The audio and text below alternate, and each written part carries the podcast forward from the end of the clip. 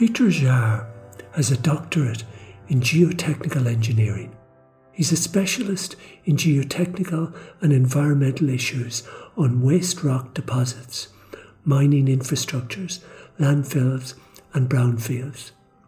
Since 2015, his focus is on the environmental and social impact of digital technologies.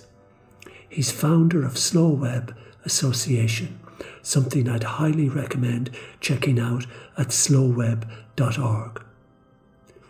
Pietro starts our conversation by recounting his early years in mining, leading up to the Los Frailes tailings dam disaster. After my graduation and my PhD in geotechnical engineering, I, I did quite a lot of consulting work around the world uh, for uh, geotechnical issues. And so often I was involved with the stability of tailing dams and in general, uh, landfills and waste deposits uh, of rocks for the mining industry. My first uh, large assignment was with an asbestos mine near Torino, which was closed in 1991 when asbestos was uh, banned, asbestos production and use was banned. I, I did work for the stability of the waste uh, rock uh, dams. It was a very small mine. Uh, the production was 100,000 tons per year. While uh, later on in my career, I worked for uh, mines whose production was 100,000 tons per day. Uh, one of these mines was the Aznalcóllar, Aznalcóllar mine. Uh, actually, the, the name of the mine is Los Frailes, is uh, close to the Aznalcóllar village in, uh, in Andalusia, where since uh, 3000 four, uh, sorry, 5,000 years ago, 3,000 before Jesus Christ, uh, uh, mining activities uh, took place. In uh, that part, uh, be- it's between, it's on the border from Spain and Portugal. There is a so-called pyrite belt where copper, iron, and many other metals might be mined.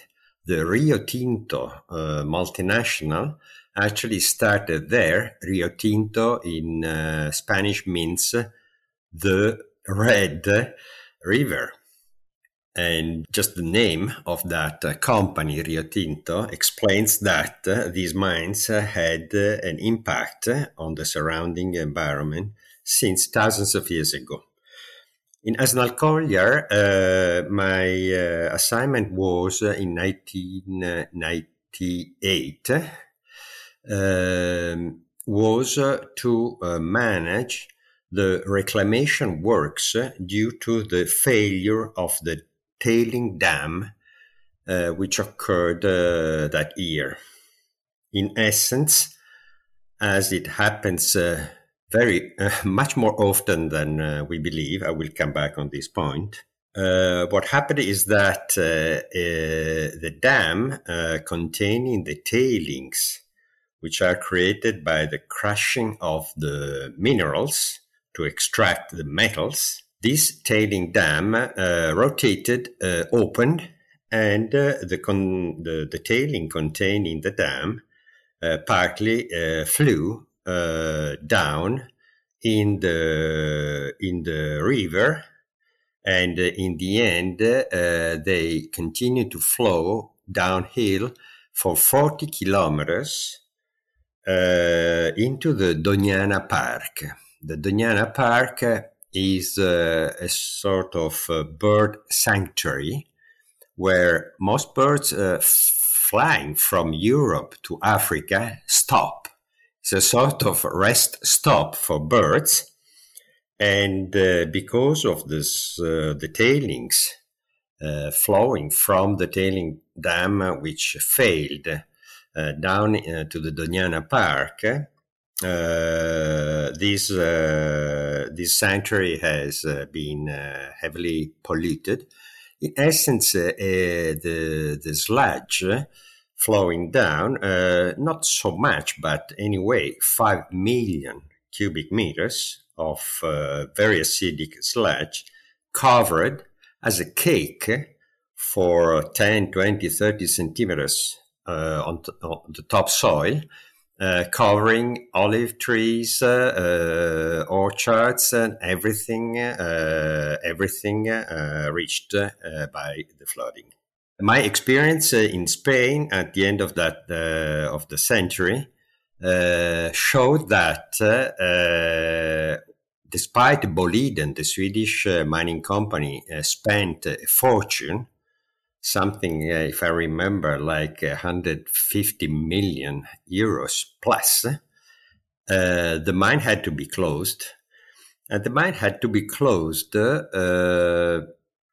not because of technical reasons, not because the ore was no longer available, not because technologies were not available uh, to protect the environment, the population, and so on but because, in essence, the economy of that region, of Andalusia, was no longer so uh, low, so poor. Hence, the local administration, the politicians, and even the society as a whole, could afford the idea of stopping mining activities. That had been uh, 15 years before my experience with the small asbestos mine in Balangero, as well as my experience in Sicily, where I, in essence, worked in order to close down in a proper and safe way the sulfur and potash mines of Sicily. Those uh, mines uh, were opened uh, a uh, hundred years uh, before, more or less, and uh, in during the century supplied potash salt uh, for fertilizers and industrial processes, but in the 60s and 70s had to be shut down progressively because in essence potash is produced in a much cheaper uh, way and in orders of magnitude uh, uh, higher uh, from Saskatchewan, in Saskatoon, the, the prairies of Canada there is more potash there than I think in uh, all the salt domes in Germany and even the small mines uh, in Italy. The social conditions surrounding those mines in uh, in Italy, as well as the as the Los Frailes mine in Spain and so on, had changed and uh, from a situation of extreme poverty, the land, uh, the society surrounding the mines uh, had reached a level that, as I said, would allow the people around to live without the mine. Now, what has changed uh, uh, dramatically from the 200 years ago to current days is that uh, while mines in uh, 200 years ago lasted for many decades, and so when a mine was open, a new society would uh, would be created with uh, schools, infrastructures, houses, and the like, which is the case, for instance, of uh, North uh, France or Ireland, I think, or for sure Wales.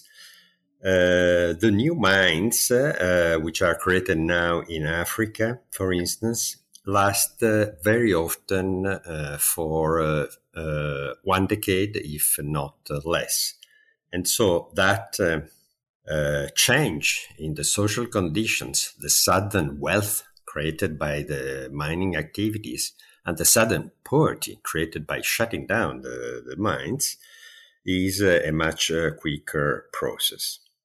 Later on, uh, 20 years ago in my career, I was involved with uh, not exactly a mining activity, but with uh, the aluminium refinery uh, located in Sardinia. Uh, southwest uh, Sardinia, it's called Sulcis, uh, as much as southwest of Spain was mined since thousands of years ago. Uh, Sardinia was the place where the ancient Romans took uh, iron from, of course, using slavery and the like. In that area, uh, during the fascism, coal mines were opened because the idea of Mussolini was to have an independent economy and uh, so they mined the very poor coal from uh, southwest uh, Sardinia.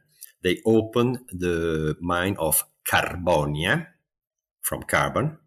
Carbonia is a new town, was a new town, now is, uh, is quite derelict land.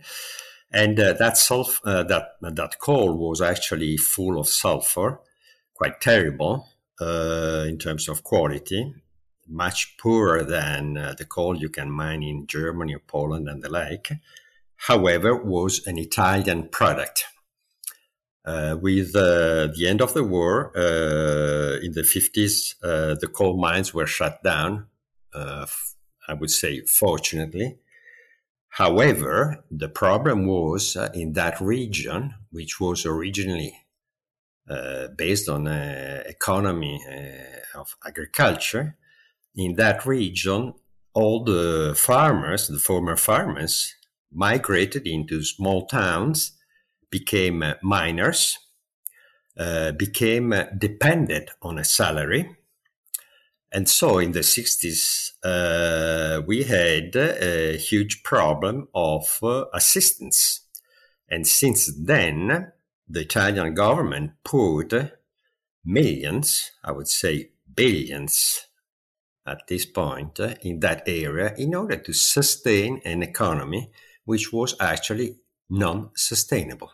What happened there is that uh, in the early 70s, uh, they uh, had the idea of uh, installing in that area a, a full uh, supply, let's say, supply chain of aluminium.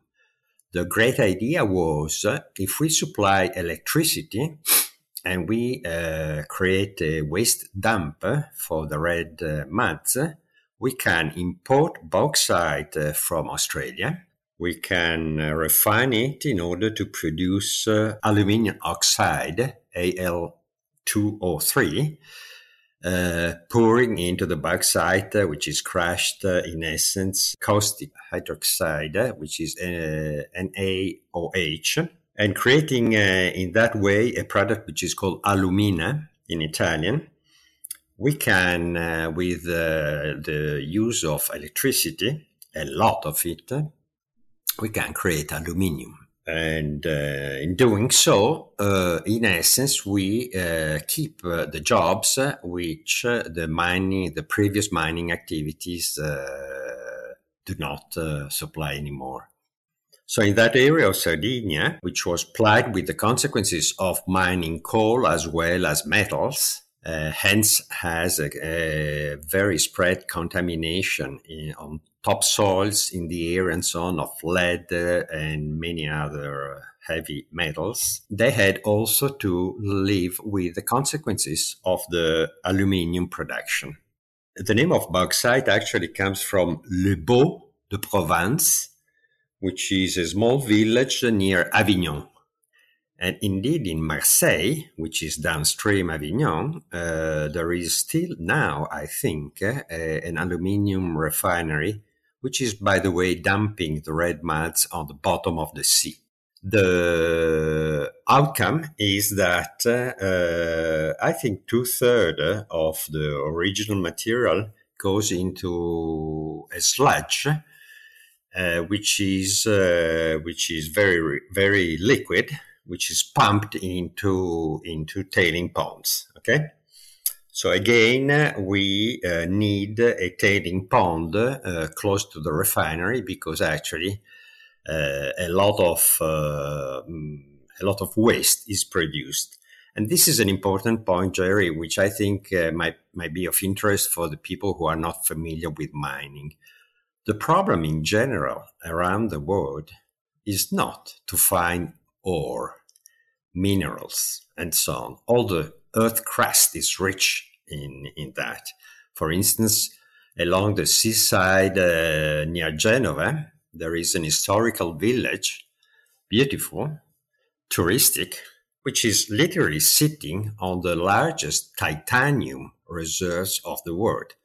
The problem is not to find ores. The problem is to mine it and uh, survive the consequences in terms of environmental impact, uh, of social impact, uh, and, and so on. People know that uh, oil sands exist in Canada, but people should know that from Kiev uh, eastward, there is uh, there are enough oil sands to kill the planet many hundreds of times. Huh?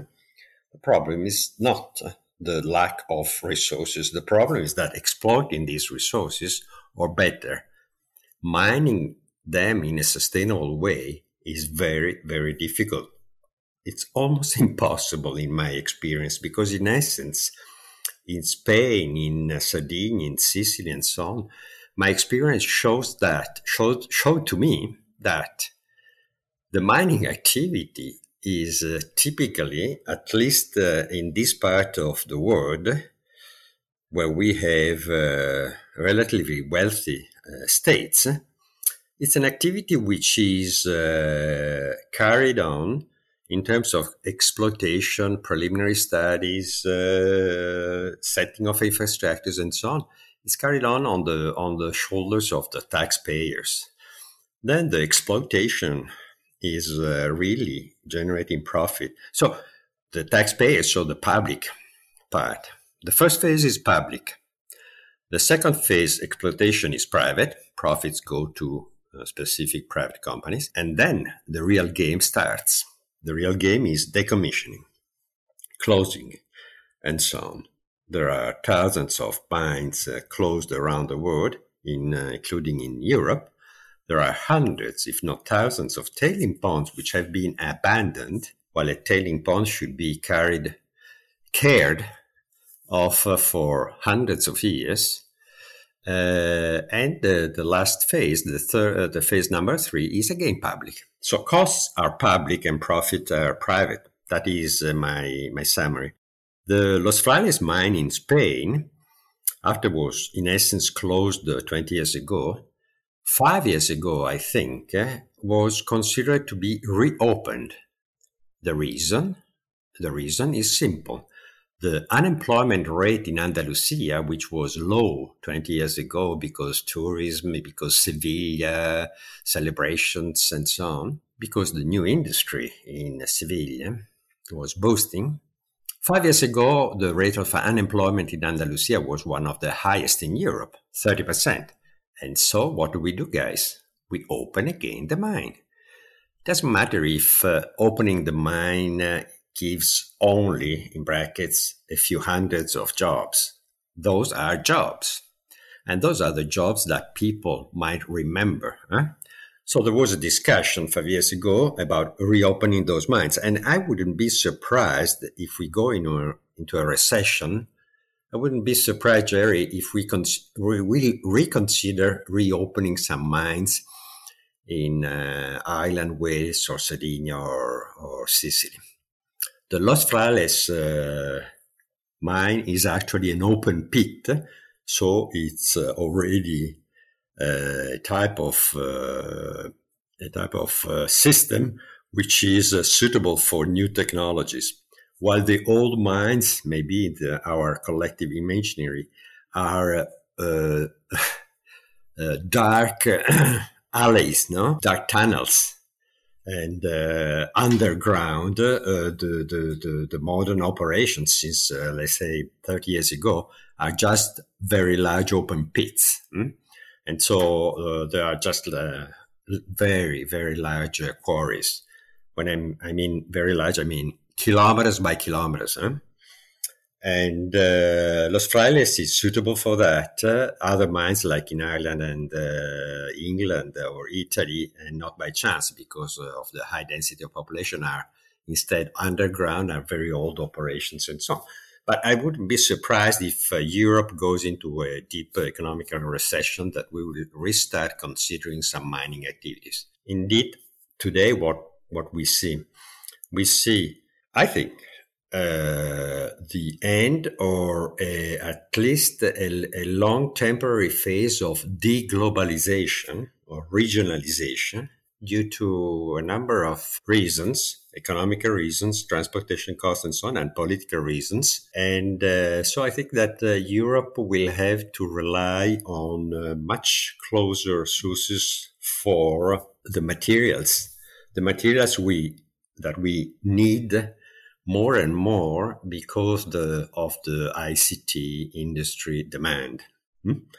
So I, I, I, wouldn't be surprised if we will see uh, Europe, number one, trying to exploit more the mines in the East Europe, in the Balkans uh, and the like, in North Africa, and then reconsider some uh, situations like the Andalusia situation.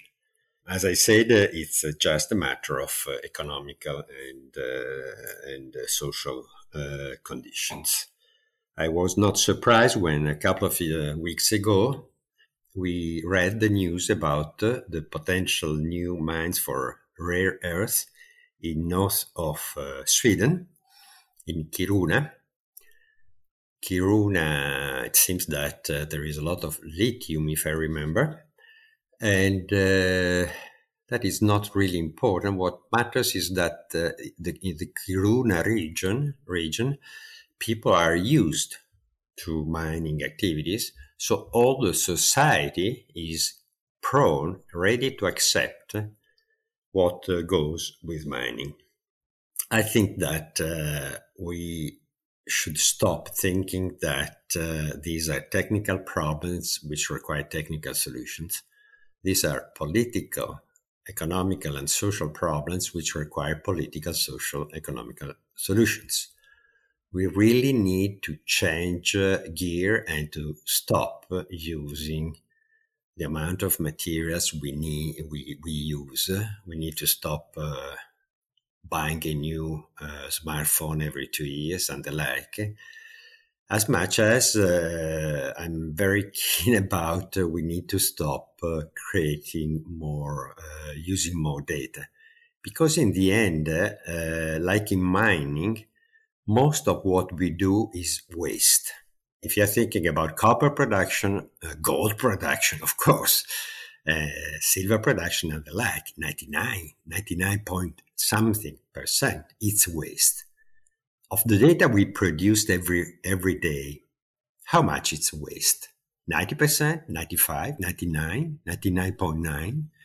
I mean, we all know that we send, receive mail, uh, we see videos.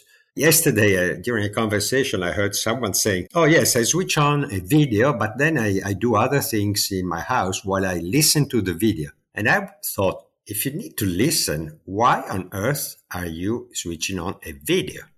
Huh? An audio like this one, the podcast is much more environmental friendly than a video. If you don't see it, if you don't watch it, why are you uh, doing that? But uh, in every in every single house in Europe you go, there is a TV which is permanently on, permanently at eight in the morning, at midnight. That is the habit that we need to stop. And so in mining, like in using digital technologies, we really need uh, to learn and to learn back eh, because we used to know it. We used just a few hundred years ago, we used to live having a much lower environmental footprint. I think that's the, the real hope. I see that my, my sons, my, my niece and my nephew start to really think in a different way. I'm using what I need. So even mining activities uh, uh, might become, I, I, wouldn't say sustainable, but less unsustainable. Brilliant. Um, there's so much there, Pietro. Uh, let me unpack uh, some of it. Uh, you know, everything you've said, I 100% um, agree with. But just to get um, a few a few things I'd like to just go into in a little little more, more detail something you said earlier near the beginning of our conversation about how um, mining 200 years ago was you know going to be there for a generation mining today is going to be there for for maybe 10 years so just uh, and another thing that it seems like the the equipment or the technology of mining, the automation of mining, is more destructive. It's more likely that historical mining are kind of burrowed under the earth and still left the surface uh, um, hole, so to speak, or there'd be soil in it. Whereas now it seems that it's more economic to basically rip up the surface with, with massive machines. So, in, in essence, mining has become even less sustainable, modern mining, than mining 200 years ago. Would that be true? Today, a dumper in a mine is carrying 200 tons. Just a few decades ago was 20 tons, okay? Uh, so the size of equipment, the automation and so on requires much larger, much larger uh, operations. Yes it's a matter of scale. So I've been reading about um, the history of mining in the Amazon and uh, Guinea and in Ghana and, and, and, countries like that. And, and what I've been finding is that, you know, the say the public relations might say, oh yeah, but it's progress and it's jobs and stuff like, like that. But what I've been finding is that for many in the local communities, they don't get good job, jobs in these mines uh, because a lot are they bring in professionals or otherwise. But what often happens is that the whatever was there before, whether it was, you know, agriculture or fishing, gets devastated. Uh, so that when the mines leave, they leave not they leave them in a much worse situation than they were before the mine arrived. Yes, because the economy is no longer connected with the land. Traditions have gone, and I used the, this word about the mining industry in Sardinia. The people before were independent, very poor, but independent. Then they became dependent on a salary. But another thing as well is that in, in often in areas the very land becomes polluted, the waters become polluted. So the fish, the fish are no longer there, the soil is no longer. So even if they want to go back to, it's it's it's sometimes very difficult because of the pollution. You're right. I, I took that for granted. yes, of course. You're right. In uh, Sardinia, the, um, the, the the issues uh, due to coal and lead and zinc uh, uh mining are such that there is a, a very clear indication uh, in terms of uh, epidemi- epidemiological studies, huh? in terms of uh, tumors, diseases, and the like. In essence, if you consider 20 years, all kind of food which is cultivated there, wine, olive, olives, and the like, all has been banned at some point in time because analysis showed that uh, was not uh, under uh, limits. Hmm? Uh, and not to mention groundwater, of course. Groundwater is gone, it's fucked up forever. Because in essence, mining uh, is uh, what, what, what you do in mining is that you extract a rock and you crush it so what you do, you multiply by order of magnitudes the surface which is in contact no, with water. And so the ability of water to leach out metals. Okay? Hence the Rio Tinto name. It's a river which is uh, red in essence because of the leaching of metals because uh, because you are crushing everything no and uh, and so the the outcome is that uh, where where you had a, a solid rock, uh, after that you have a sludge, mud, and in mud we we die. And as well, it's not simply the mixing and the crushing of the, the minerals existent in the place. Often they've been adding chemicals uh, to to to to leach out the the specific materials that they're looking for. So you get you get it's not just a, a, a so-called natural mud. It's it's it's it's a it's a very dangerous mud. Gold is produced uh, using uh, cyanides, no, uh, mercurium, mercury, sorry, and yeah, there is no mining activity which is not which is not polluted. I mean, with my company, uh, Golder Associate, we we did a lot of consulting work around the world uh, to. Uh, we used to say to make a sustainable mining. I would uh, say today, yes, that was a direction, but uh, however, in essence, what we were doing were limiting the damage. Hmm? reducing the damage of an activity which uh, can be controlled only if we reduce the demand of, of metals. Tell me uh, something, Pietro, about these tailing dams. You know, because the, uh, there's a lot of invisibility about these, and as you said, they're in a way they're they're like ticking time bombs most, not all the mining activities uh, require, uh, beside the, the, the crushing uh, system, the crushing plant, beside the, the refinery, a tailing uh, pond, a place where to dispose of uh, uh, the tailings generated by the process. This pond might be, could be, in theory, a natural valley. You fill the valley with tailings that has been done in places like Indonesia. Uh, and of course, if you put the tailings in a, in a, in a valley, the waters which were flowing freely in the valley will flow into the tailings. And the waters which were coming from the valley downhill, down gradient, will flow down gradient in one way or the other the idea that you can uh, control uh, uh, the outflow from tailing ponds uh, is, uh, I think, it's a mere illusion. However, what we are talking about, we are talking about something like uh, 4,000 tailing ponds of large size around the world. These facilities should be looked after, cared off for hundreds, if not thousands of years. Somebody say 10,000 years.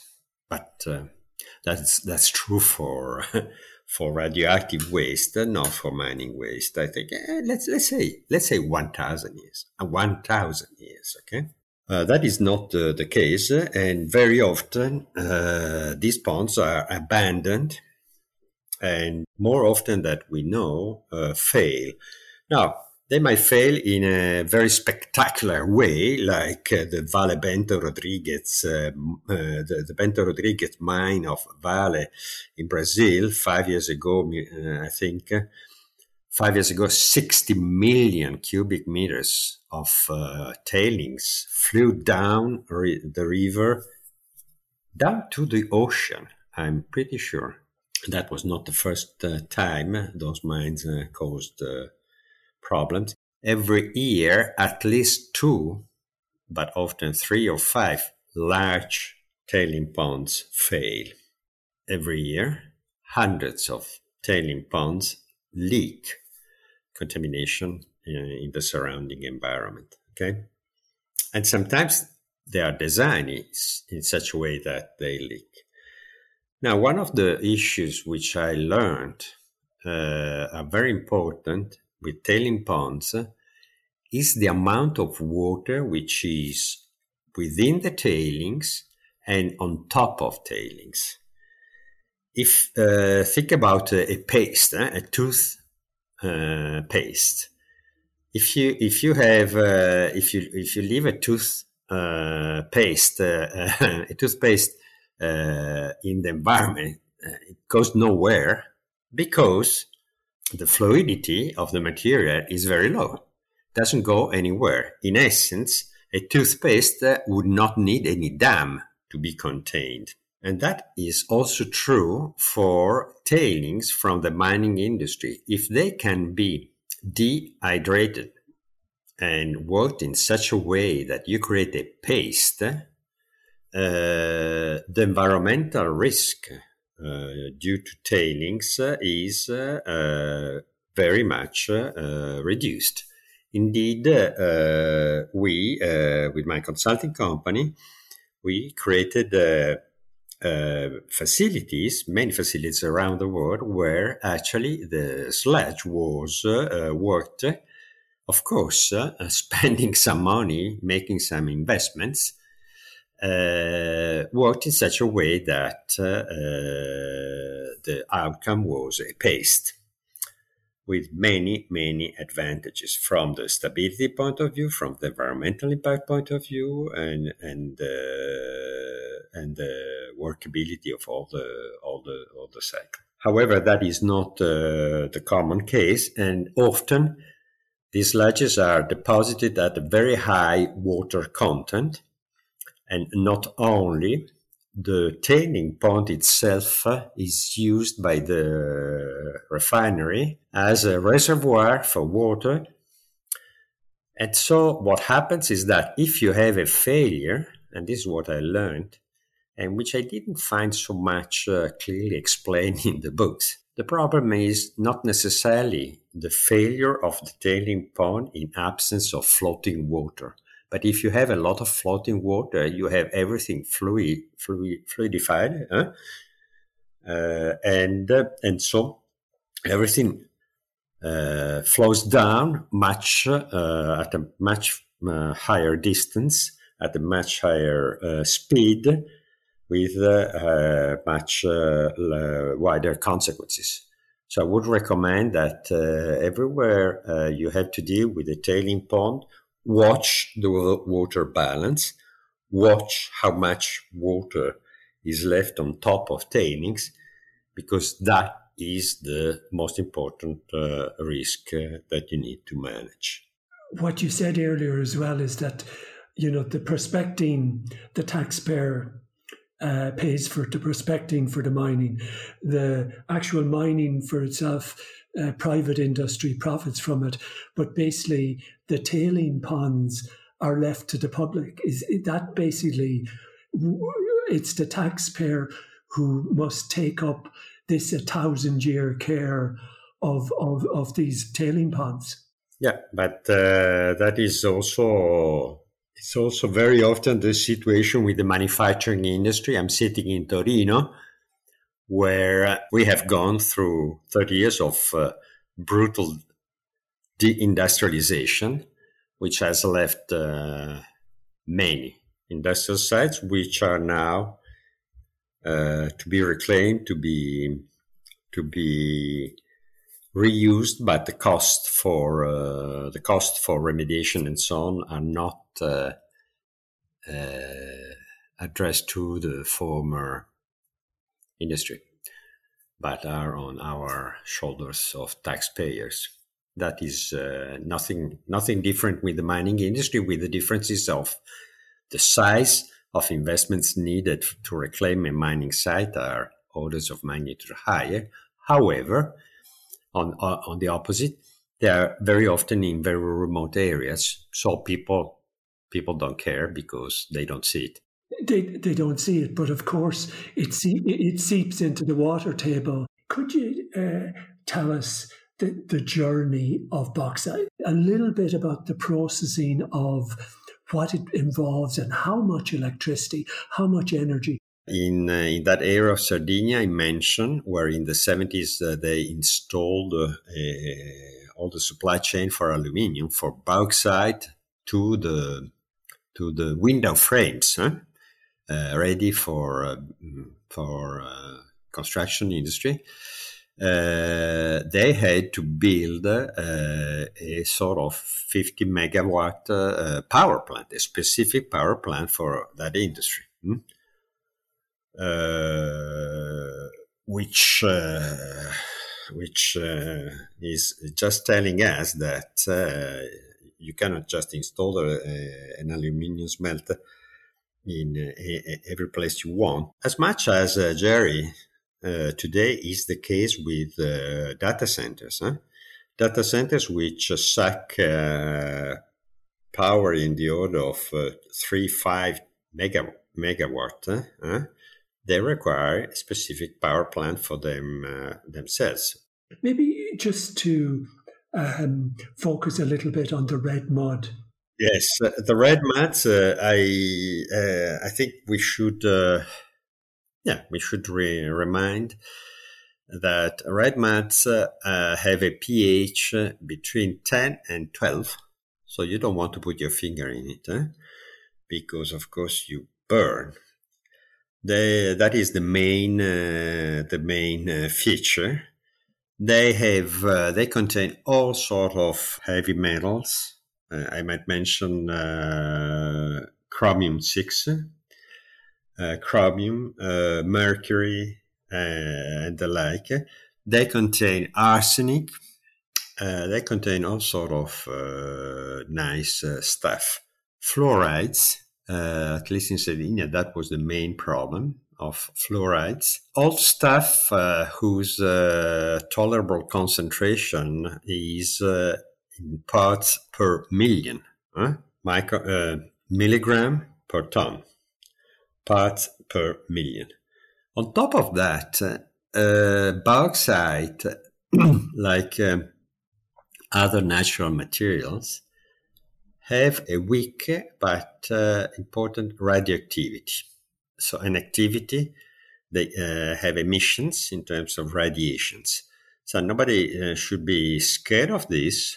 However, we must be aware of the fact that a lot of construction materials uh, keep having this uh, radioactivity because natural uh, materials, uh, rocks, particularly rocks uh, coming from uh, specific processes like rocks coming from volcanoes and the like, they have this radioactivity.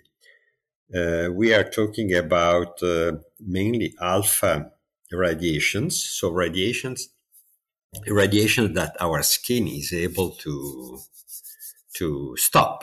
So the problem is not that if you are in front of a, a radioactive rock, nothing happens to you because our skin is good enough to protect. However, what happens when you're crushing it eh, and you're making dust, very fine dust, what happens is that you inhale, you breathe, and you inhale. And when you inhale, and uh, a particle goes into your lungs, we don't have the skin in the lungs. If we had skin in the lungs, we could not breathe. Huh? And so those particles goes in direct contact with the with the lungs, and uh, then the radioactivity might uh, take place. There are studies uh, uh, about this. It's not uh, bauxite is one of many materials, phosphor, gypsums, and other materials have similar properties. In general, I would say in general, it's never a good idea to inhale dust. Huh? In our cities, uh, because of the combustion of uh, coal and oil and, and so on, of wood, and as well as it's not a good idea inhaling uh, dust from uh, red mines uh, and uh, mining byproducts. It's interesting you talk about the red dust because it seems to be a, a, common theme that I have discovered in when people in the Amazon, where a lot of um, bauxite and alumina processing goes on in, in Guinea and Ghana and countries, they, a lot of the local people talk about the red dust with with a lot of fear that it it, it and it's so fine as well. Yeah, because it's a, it's a powder, no. Another interesting point we might make uh, about uh, tailing ponds, uh, if I may. Hmm? Uh, in my experience, uh, I was involved with a couple of uh, tailing pond failures, but fortunately, in those situations, nobody was killed. Particularly in Los Frailes, Andalusia, Nobody uh, was killed because uh, this uh, flooding actually occurred, uh, was not very high, hmm? Uh, was not a high wave uh, of water. And because the morphology, the landscape shape was is typical already of the final length of the river. Uh, the situation is very different when you are talking about tailing ponds which were located on the Alps, for instance, because the mines uh, took uh, place in the past. Tailings was uh, produced and pumped on uh, tailing ponds hanging on, literally hanging on top of mountains which is was also the case of uh, of the Brazilian mine I mentioned before, the Bento Rodrigues. If you go on the web, uh, there was a camera watching this dam. It's uh, it's really impressive, and uh, the tailing pond at Bento Rodrigues was hanging uh, on, on along a slope on a hill. In Brazil, they had uh, nine people killed, but I, I, being an Italian uh, geotechnical engineer, I cannot uh, avoid mentioning, cannot miss uh, mentioning what happened in Val di Stava.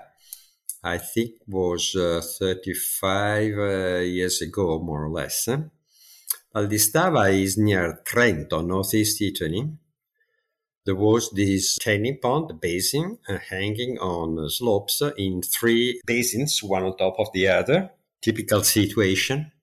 I think was built, uh, how can I say, up uh, uphill. So you, you build a first layer, then with uh, with the the same uh, with the same uh, tailing uh, which is drying along the borders of the of the pond, you you build another race. Huh? You race up uh, and top to toe to crest uh, upstream.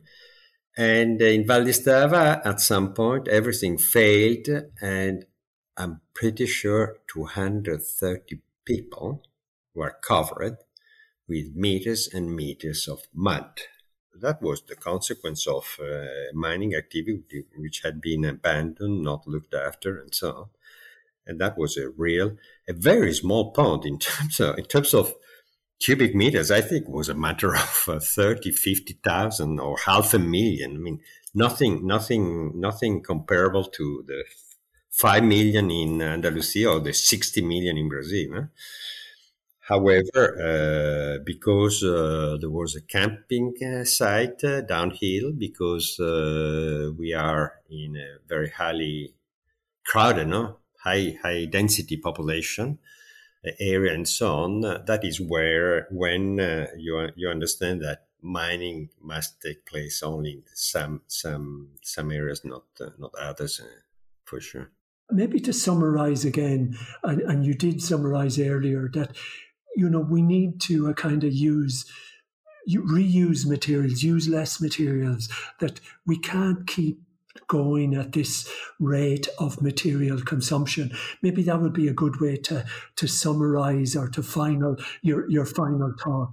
In terms of uh, consumption and efficiency and so on, I'm an engineer and I notice today I noticed that uh, when I studied engineering uh, 40 years ago, as much as when my son, who is now 35, studied engineering 10 years ago. All we were, uh, all we learned was uh, a series of uh, procedures, processes, methodologies in order to increase the efficiency of uh, units, huh?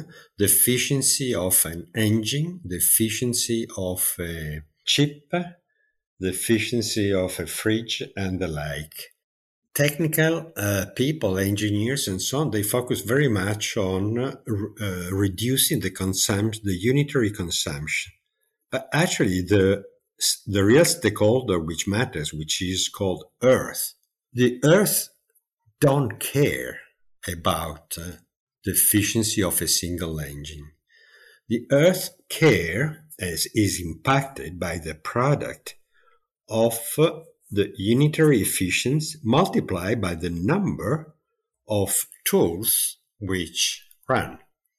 So the Earth would be much less impacted if only one huge ship with a horrible 200 years old engine would carry goods from China to Europe every day instead of 1 million ships with extreme efficient. The point is, Gerry, is how much we use, how many engines, how many computers, and so on. So I think the, the, the point uh, uh, uh, is that to reduce the consumption of materials as much as to reduce the amount of fossil fuel uh, of energy we use, the point is not to increase the efficiency of photovoltaic panels and so on. The, the point is to use less electricity, period. To move uh, to when it's necessary and not when it's not to create technologies which help us in using less materials instead of the opposite. All the ICT industry, for instance, today is uh, developing products which increase our uh, use of uh, of the web. We said uh, years ago we want to move bytes instead of atoms, but uh, today the amount of bytes that we move is increasing at such a rate that we already have an impact on the energy consumption. And I don't think a solution is to use uh, renewable energy for data centers. The, the point is we should not fill the data centers with all the crap that we're filling with as much as with the mining industry, we are very, very, very efficient in creating huge dams, huge landfills. It seems that humans' first ability is to shit, sorry, to shit in some place, eh? and to leave the land full of garbage, waste, with data, with materials, and the like. So the, the, the, the issue is, uh, is to be tackled uh, at the root. No?